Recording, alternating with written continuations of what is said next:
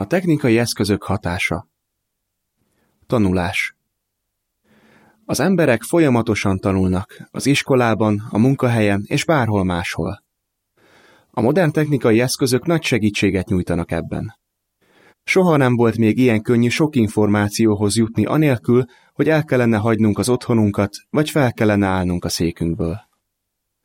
Viszont azok, akik sokat használják a technikai eszközöket, azt tapasztalják, hogy nehéz koncentrálniuk olvasás közben. Könnyen elterelődik a figyelmük, és hamar elunják magukat, ha egyedül vannak. Jó, ha tudod. Olvasás. Sokaknak nincs türelmük végigolvasni egy cikket vagy könyvet, mert megszokták, hogy csak átfutnak egy anyagot az eszközükön. A felületes olvasás hasznos lehet, amikor gyorsan választ kell találnunk egy kérdésre, viszont nem előnyös, amikor jól meg kell értenünk egy témát. Gondold át. Képes vagy hosszabb részeket is olvasni egyszerre? Hogyan könnyíti ez meg a tanulást? Összpontosítás. Sokak szerint a technikai eszközök képessé teszik őket arra, hogy egyszerre két dolgot is csináljanak, például üzeneteket küldjenek a barátaiknak tanulás közben. De amikor megoszlik a figyelmük, valószínűleg egyik feladatot sem tudják jól ellátni, különösen, ha mindkettő odafigyelést igényel. Az összpontosítás önfegyelmet kíván meg, de megéri az erőfeszítést. Egy tizenéves Grace ezt mondja. Kevesebb hibát követsz el, és nem leszel annyira stresszes.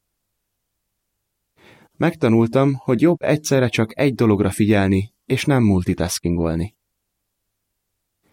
Gondold át! A technikai eszközök megnehezítik, hogy összpontosíts és visszaemlékezz arra, amit tanultál. Egyedül lét. Néhányan nehezen találják fel magukat, ha egyedül vannak, ezért a technikai eszközökkel kötik le magukat. Elunom magam, ha csak 15 percig is egy helyben kell ülnöm, és nem nézhetem meg a telefonomat, a táblagépet, vagy nem kapcsolhatom be a tévét. Ismeri el egy nő, Olivia. Azonban az egyedüllét időszakai nagyszerű lehetőséget adnak az elmélkedésre, ami a tanulás nélkülözhetetlen része nem csak a fiataloknak, hanem a felnőtteknek is. Gondold át! Szoktál elmélkedni, amikor egyedül vagy? Mit tehetsz? Elemezd a szokásaidat. Hogyan tudnád úgy használni az okos eszközeidet, hogy segítsenek a tanulásban? Hogyan nehezíthetnék meg a koncentrálást és a tanulást? Bibliai alapelv Óvd a gyakorlati bölcsességet és a gondolkodó képességet.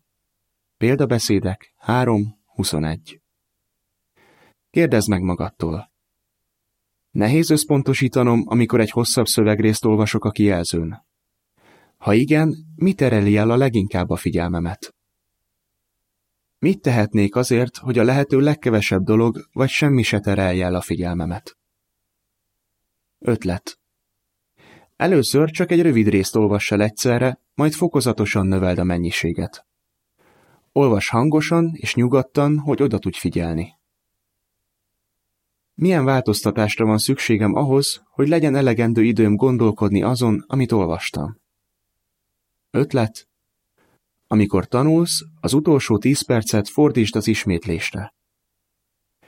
Milyen helyzetben hajlok arra, hogy több dolgot csináljak egyszerre? Mit tudnék tenni azért, hogy jobban tudja központosítani? Ötlet. Tanulás előtt tegyél el minden figyelemelterelő dolgot magad körül. Bibliai alapelv.